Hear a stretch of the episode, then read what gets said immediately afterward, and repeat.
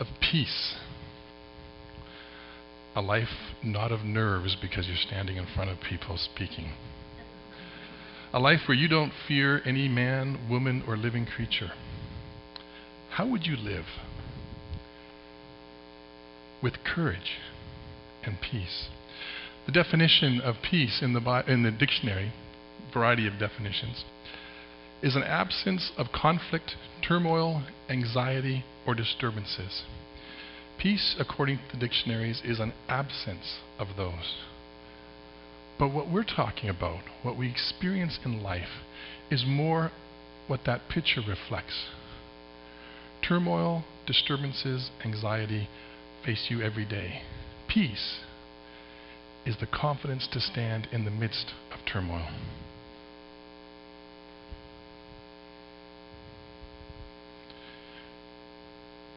These past few weeks, Jason has been talking about peace. He's been talking about abiding in Christ. Four weeks ago, he talked about grace. For by grace we're saved through faith, not by works. Then after that, he talked about new life. This salvation by grace leads us to new life and a new creation. You are new creation in Christ Jesus, created to do good works. And then he talked about two weeks ago from John 15 about abiding. I am the vine, you are the branches. If you remain in me and I in you. And last week he talked about fruitfulness. By abiding in Christ, by remaining in him, and he in us, we will bear fruit.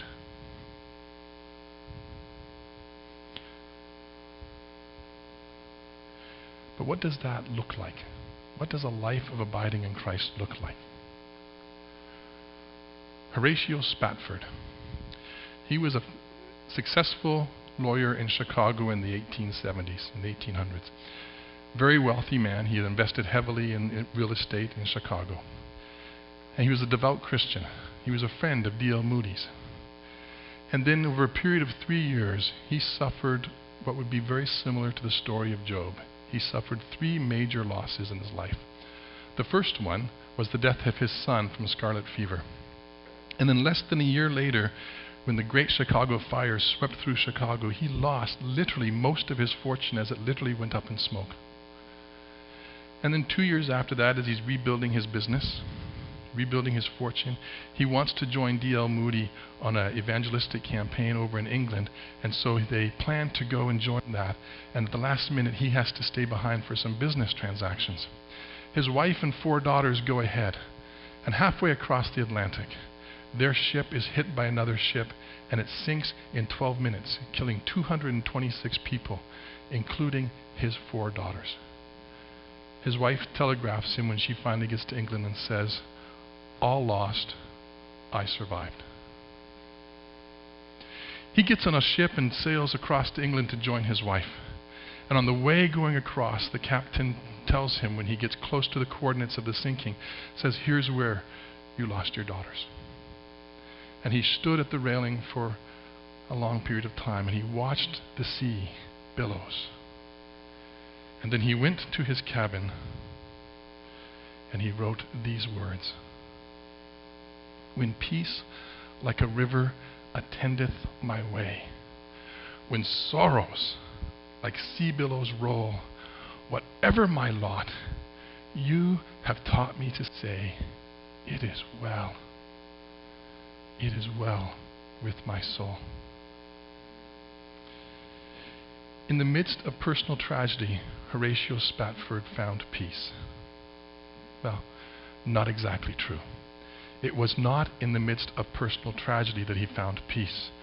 The secret to his life of peace, the way that he could say, It is well with my soul, are in these words You have taught me. To be taught takes time. Teaching is done over time. It is not simply giving mental assent to some facts. It's allowing those facts to become part of your fiber, part of your life, part of your being. For Horatio Spafford, it was a life spent abiding in Christ that brought him to a place where, when, like Job, Satan had said to God, I bet you I can get him to curse you he suffers great loss he suffers turmoil, he suffers distress. But he's able to stand at the very spot where he lost his four daughters and say, You have taught me to say, It is well. Psalm 23 gives a lesson about abiding in Christ. A life of peace without any need, without any fear, because you are with me. Christ abides in you as you abide in him. Sorry about that. Ah. Movie trailers summarize the story and the plot line of the, of the movie. And in Lord of the Rings, as uh, scene after scene flashes across the screen and you hear the voice of Gandalf in that wonderful Oxfordian accent describe the story, these phrases flash past the screen. Fate has chosen him. A fellowship will protect him. Evil will hunt him. In the same vein, Psalm 23 is a summary of the life lived in Christ, life abiding in Christ. It captures the, the essential elements of that story and is perhaps the best known piece of scripture other than the Lord's Prayer. Today, I want us to look at Psalm 23 through these lenses. God has chosen you. Evil is hunting you. A fellowship will protect you.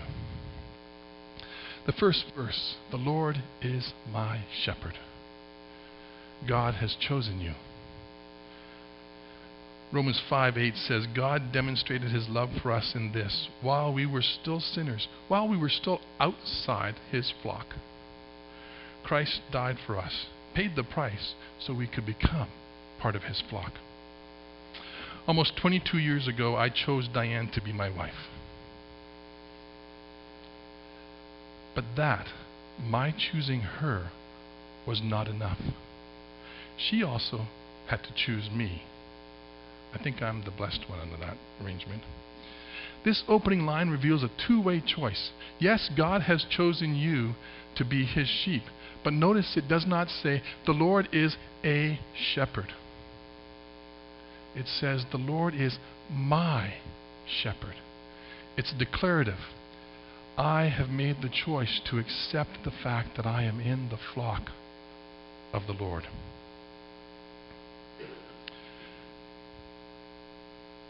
The Hebrew word for Lord is often pronounced Yahweh.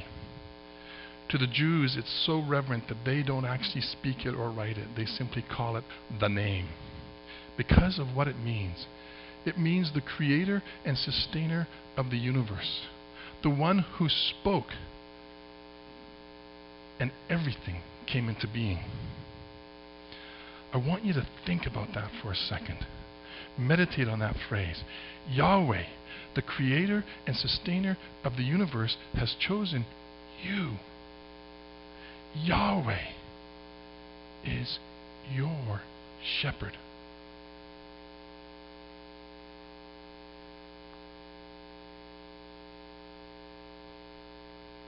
You shall not want.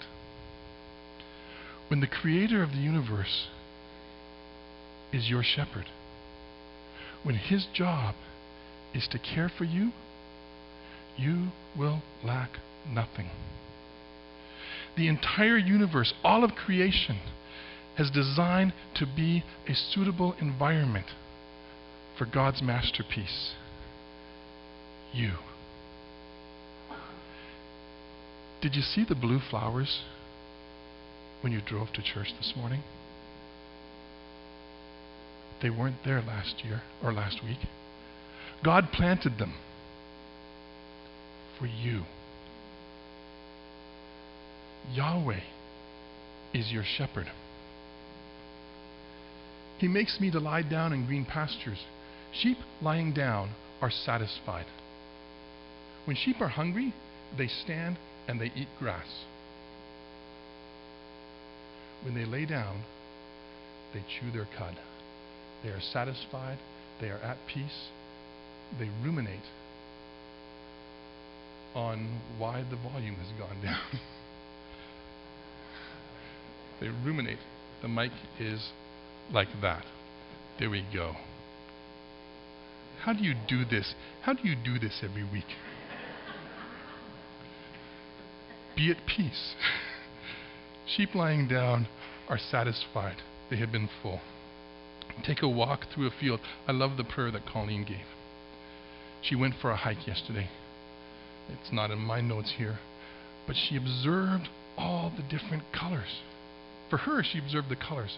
For somebody else doing a hike through a field, they might look at the flowers, they might look at the different kinds of trees. Or, Neville and Barb love birds. They will walk on the same hike that Colleen did, but they will listen to the different sounds. All of that was created for you. Take a walk and thank your Creator, your Savior, for the gifts that He's given you. Lay down in green pastures. Ruminate on what He has provided you. He leads me beside still waters. Sheep do not like moving water. So a good shepherd takes them and leads them beside quiet waters. Now, the Hebrew word for lead in this verse, because lead comes up in another verse, but the Hebrew word for lead in this verse is slightly different than it is in the other verse. In this verse, it means to take by the hand. The shepherd leads you by the hand to quiet waters. He restores my soul. The Hebrew word for soul in this verse is nephesh.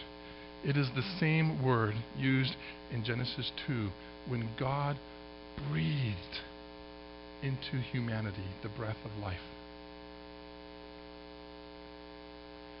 You feel weary or stressed out by life? Yahweh, your shepherd, will breathe into you new life. He leads me in paths of righteousness for his name's sake. This is the big verse. Again, we get the word lead, only this time it's slightly different. Here, it means to guide or direct, direct or to give instructions. Think of someone down at the ferry terminal who stops you and says, How do I get to Kaslo? There's two ways you can actually direct them, you can actually lead them. One is you can say, Hey, you know what? I'm going up that way. Follow me. That's taking them by the hand and leading them. The other way is to say, Well, when you get right up there to the highway, you turn right, follow the highway. You can't miss it. You'll run into it. You'll go past Ainsworth, go straight through that little village. You'll go past Jones Boys and Woodbury, go keep on going. You'll go past Mirror Lake, and eventually you'll come down this hill and cross a stream, and it's Kaslo. Giving you instructions how to get there. Incumbent in that verse, though, is the choice. You have the choice to choose to accept the instructions or not, to obey or to disobey. We have a choice whether we follow the shepherd's leading or not. The word name in this verse literally means reputation. God is holy. That doesn't change. That attribute of God does not change. But what does change is how do people see God? You are the only Jesus that some people will see. Yahweh, your shepherd, leads you, gives you instructions to walk in righteousness, to walk in the right way. Why? Because God's reputation depends on it.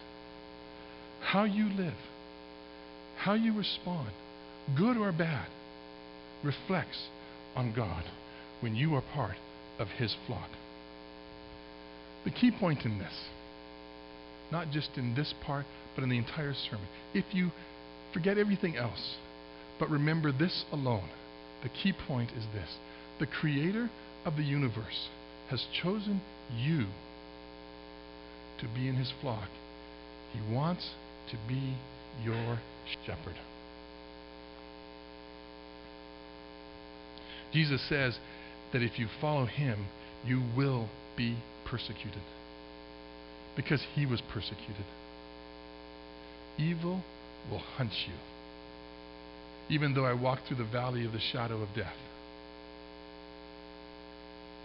Shadows are not real.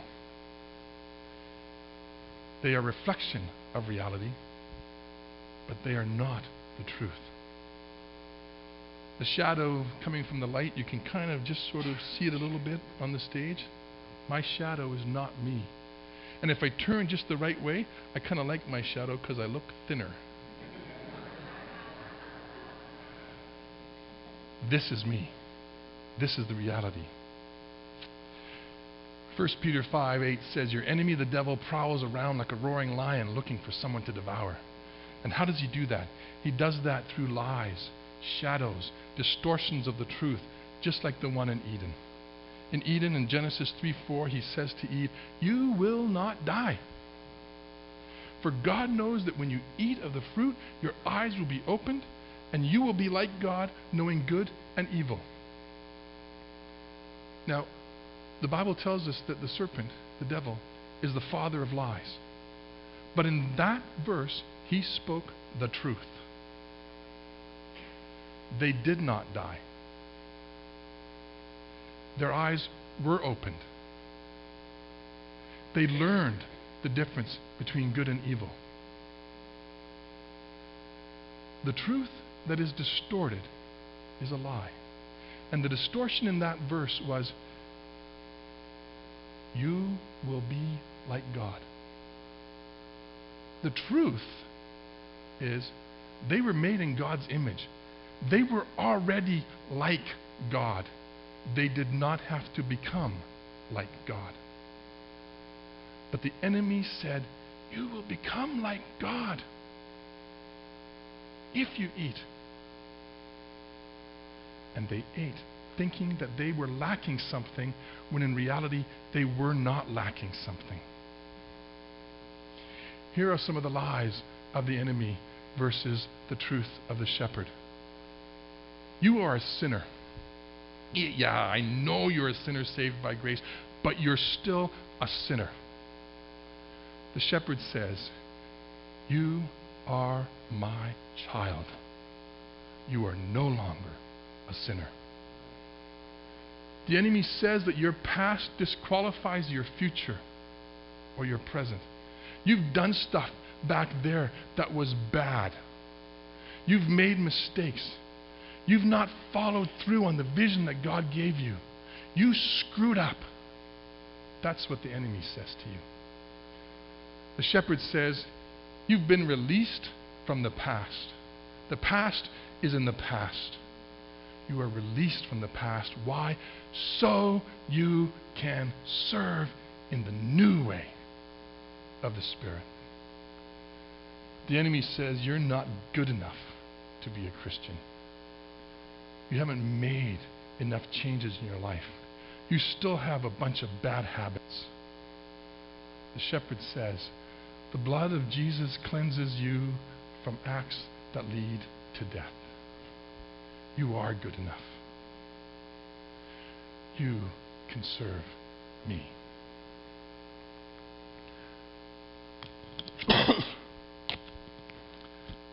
Fellowship will protect them, protect you. I will fear no evil, for you are with me. We fear no evil because the shepherd is with us. He will guide us into all truth, through the shadows, through the distortions, through the lies, through the valley of the shadow of death, and into the open plain of life on the other side. Amen. It brings us, it begins as a fellowship of one. The shepherd has chosen you, but you then choose the shepherd. But it is a distortion to think that God calls you into fellowship only with Christ. He calls you into fellowship as an individual, but He calls you into fellowship to become part of a flock. This is a photo of my Bobs, my band of brothers. The guys that were at the men's breakfast a couple months ago know about this. I talked about these guys. These are guys that I, in Calgary, have spent every week, every Friday morning at 6 o'clock, 6.30 we would meet. For 20 years we did that.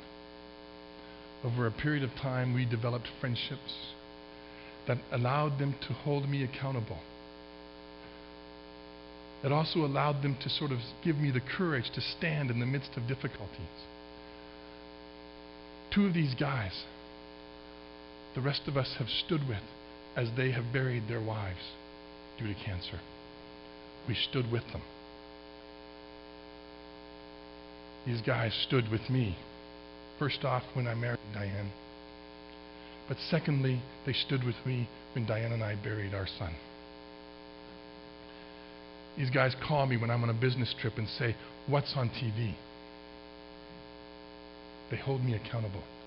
These guys have my back. And just so that we don't think we're too sexist, guys, we have a band of brothers. But ladies, you have a boss. You have a band of sisters. It begins with a fellowship of one, draws us into a fellowship of others. Corinthians, Colossians 3 says in the message, Let the peace of Christ keep you in tune and in step with each other. None of this going off and doing your own thing. You are not called to be a lone sheep. You are called to be part of a flock. Let the Word of God have run of your life. Instruct and direct each other with it. As a new Christian, the enemy may say to you, and rightly so, that you can't be a Christian because you don't know enough about the Bible. You've not experienced enough about this walk, so you're inadequate. Well, that's where the rest of us have a job to do. You are called in relationship to the shepherd, but you're called into a flock. The shepherd cares for you and provides for you, but so does the rest of the flock. The more experienced need to teach the less experienced. It's called discipleship, or to use a more modern term, it's called mentoring, and it is the lifeblood of the life abiding in Christ. Your rod and staff comfort me. A rod is a short little stick, the staff is a long little stick. The shepherd had both, and they served two different purposes. The rod was used as they walked, as the sheep was brought into the pen at night, he would count them one, two, three, as they passed under the rod. He also used the rod to move back the wool that was matted together to see if there's any sticks or insects or other stuff within the sheep that would cause disease, and he would pluck them out. The staff was a longer stick, usually had a little hook on it, and it was used to grab a sheep that's wandering away, to kind of direct the sheep together. And occasionally, if one sheep is acting up, eating too much food, or is nipping at one of the other sheep, the staff was used to kind of reach over and go bop on the head. The rod and the staff were not necessarily warm, fuzzy, pleasant, wonderful, easy feelings for the sheep. But the writer says they comfort me. The comfort he speaks of is not the comfort of ease, but the comfort of discipline. The shepherd will discipline us, guide us, correct us, care for us. You prepare a table before me in the presence of my enemies. The word table in the Hebrew has three different word meanings. One of them is simply a table, like that, the physical structure. But in this context, it has a double meaning. The first one means the food prepared and put on the table, the feast. And the second one is the gathering of people around that table that enjoy it. This section, you prepare a table before me in the presence of my enemies. The shepherd brings and brings into the flock more sheep. The flock is the fellowship, the common unity that we have in Christ that protects us. It is being prepared and expanded for us in the midst of a world that wants to destroy the church. We see the shepherd growing his church, growing his flock. Yet it's more than just fellowship, it's a feast, it's a meal. And what could that meal be? The Word of God is often referred to as the bread. And in this metaphor, it would fit the case. Our enemies are anything that hinders us from coming to the table prepared for us, that hinder us from reading, studying, and meditating on the Word of God. Jason talked a couple weeks ago about how do you abide in Christ? How do you bear fruit? by reading, studying, and meditating on the Word of God. Your shepherd has prepared a table before you in the presence of your enemies. You anoint my head with oil. The practice of anointing conveys authority. When God anoints you, Yahweh, your shepherd, anoints you. It is divine authority that's being conveyed. Throughout Scripture, people were anointed as a means of setting them apart. A couple months ago, Colleen Nanachuk was here, and we anointed her. Not with oil. We anointed her by gathering around her and laying hands on her and praying for her. She's now in Argentina, but she's part of our flock. She's part of the fellowship. This fellowship protects her. Those of you that know her well understand she's been there for a week. Stuff is new for her down there, and it's still good and it's still exciting. But here's the thing in a couple weeks, that excitement and that newness will start to wear off. This flock, those of you that know Colleen, have a responsibility. Send her an email, send her a note, encourage her. Let her not forget that she, while there, she is still a part of this flock. After feasting, enjoying the fellowship of the church, and, read, and teaching from Scripture, we're able to enter into service. But what kind of service? Look around you. At the flock the shepherd has placed you in. See a need, and if you don't see a need, ask the shepherd to show you a need. Because this flock has needs. Look around and ask the shepherd to show you what those needs are. And that is your call to service. You have been anointed to meet that need. James 2 15 to 17 says, For example, you come upon someone dressed in rags and half starved, and you say to them, Good morning, friend. Be clothed in Christ, be filled with the Holy Spirit and you walk away, doing nothing, without taking them lunch, or taking them for lunch, or giving them the good clothes that you have in your closet that you haven't worn for years. Uh, okay, I put that in there, but you get the gist. What good is that?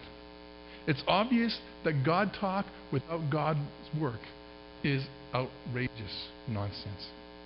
It is not enough to abide in Christ. You abide in Christ to do good works. My cup runs over. Overflows is another way of putting it.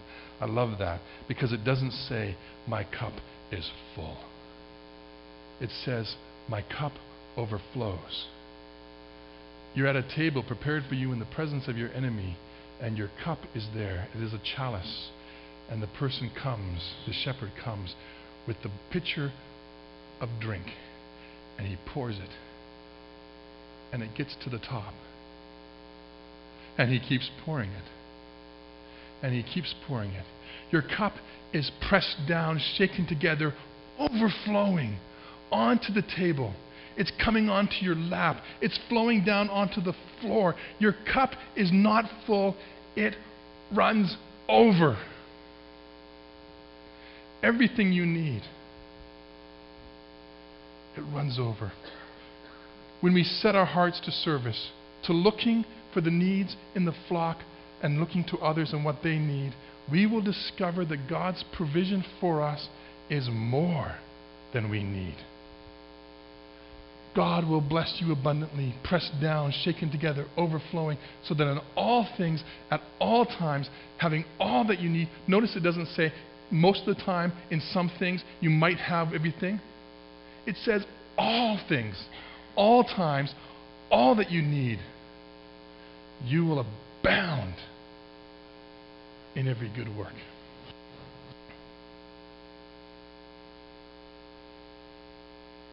The end of the story. This last verse changes the motif. It's no longer talking about sheep and shepherds, no longer talking to the shepherd. It's simply the writer saying the summary. Surely goodness and mercy will follow me all the days of my life, and I will dwell I will abide in the house of the Lord forever. It speaks of our present hope, a hope that we have here today, a future truth, a future reality. We are not al- abiding in the house of the Lord right now. We are abiding here in a world where an enemy hunts us. But we have the hope that as we abide in the shepherd, as we stay in the flock, we will live forever in the house of Yahweh. It is the epilogue of the story, but it's also the climax of the story. The essence of the story in Psalm 23, indeed the essence of the story of our life abiding in Christ, is that of transformation. We were sheep, but now we dwell in the house of the Lord. When the Lord is our shepherd, when we respond to his call on us, when we walk in the presence of the fellowship that protects us, our lives will become transformed. Those who look to him are radiant. Their faces are never covered with shame.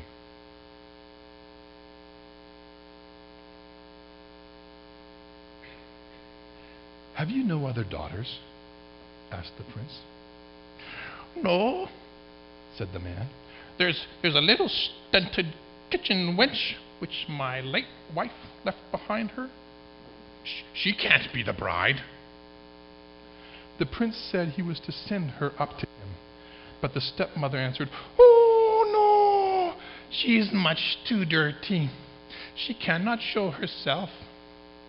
But the prince insisted on it, and Cinderella had to be called. She came. She bowed down before the prince, and he gave her the glass slipper. She drew her foot out from the heavy wooden shoe and put it into the slipper, which fit like a glove. The prince looked at her face. He recognized the beautiful maiden that he had danced with and cried, This is the true bride. The stepmother and stepsisters were horrified and became pale with rage.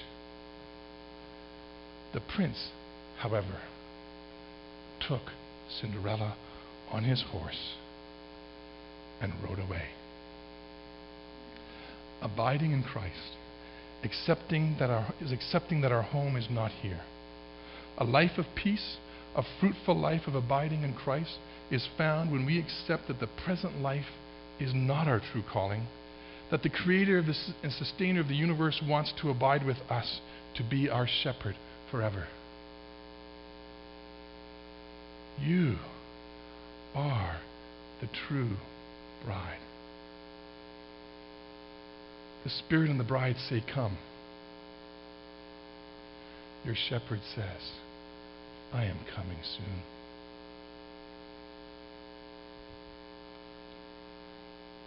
God, we thank you that you give us this hope. Help us to let it become ingrained in our lives. That it is as much a part of our life as the very breath that you give us. Amen.